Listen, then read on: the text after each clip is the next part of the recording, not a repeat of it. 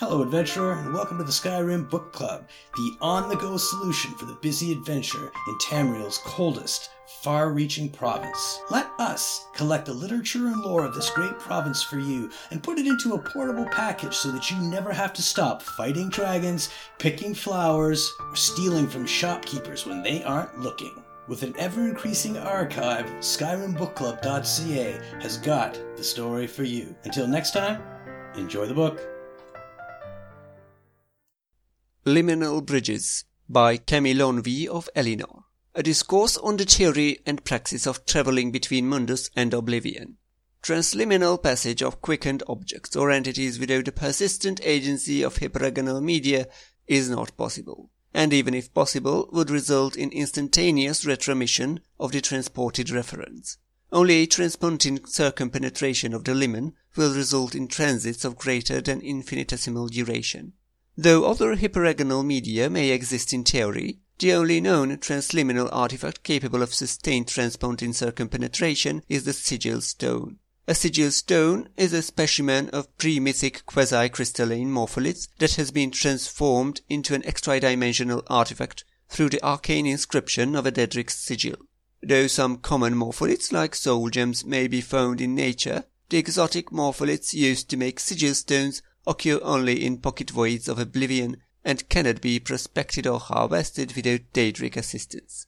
Therefore, since both the morpholiths and the Daedric sigils required for hypergonal media cannot be obtained without traffic and commerce with Daedra lords, it is necessary that a transliminal mechanic cultivate a working knowledge of conjuration. Though purpose-built enchantments may be substituted if the mechanic has sufficient invocatory skill.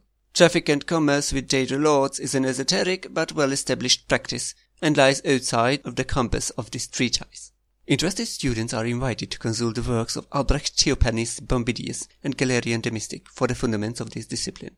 Presuming a sigil stone has been acquired, the transliminal mechanic must first prepare the morpholith to receive the Daedric sigil.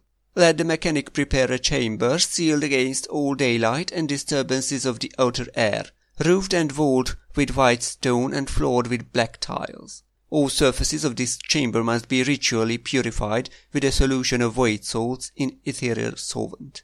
A four square table shall be placed in the center of the room with a dish to receive the morpholith. Four censers shall be prepared with incense compounded from Gorvix and Harrada.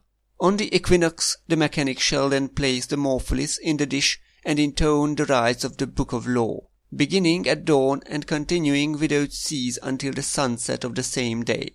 The mechanic may then present the purified morpholith to the Daedra Lord for his inscription.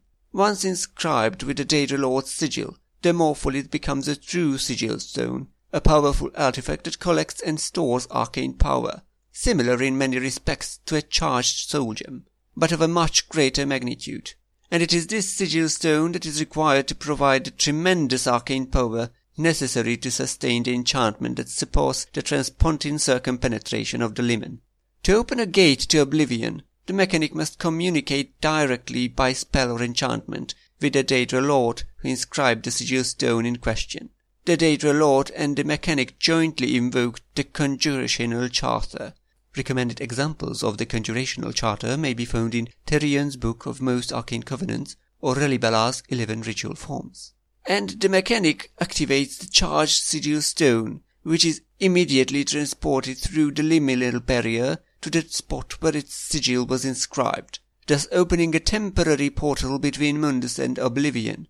This portal may only remain open for a brief period of time, depending on the strength of the liminal barrier at the chosen spots, several minutes being the longest ever reported, so the usefulness of such a gate is quite limited.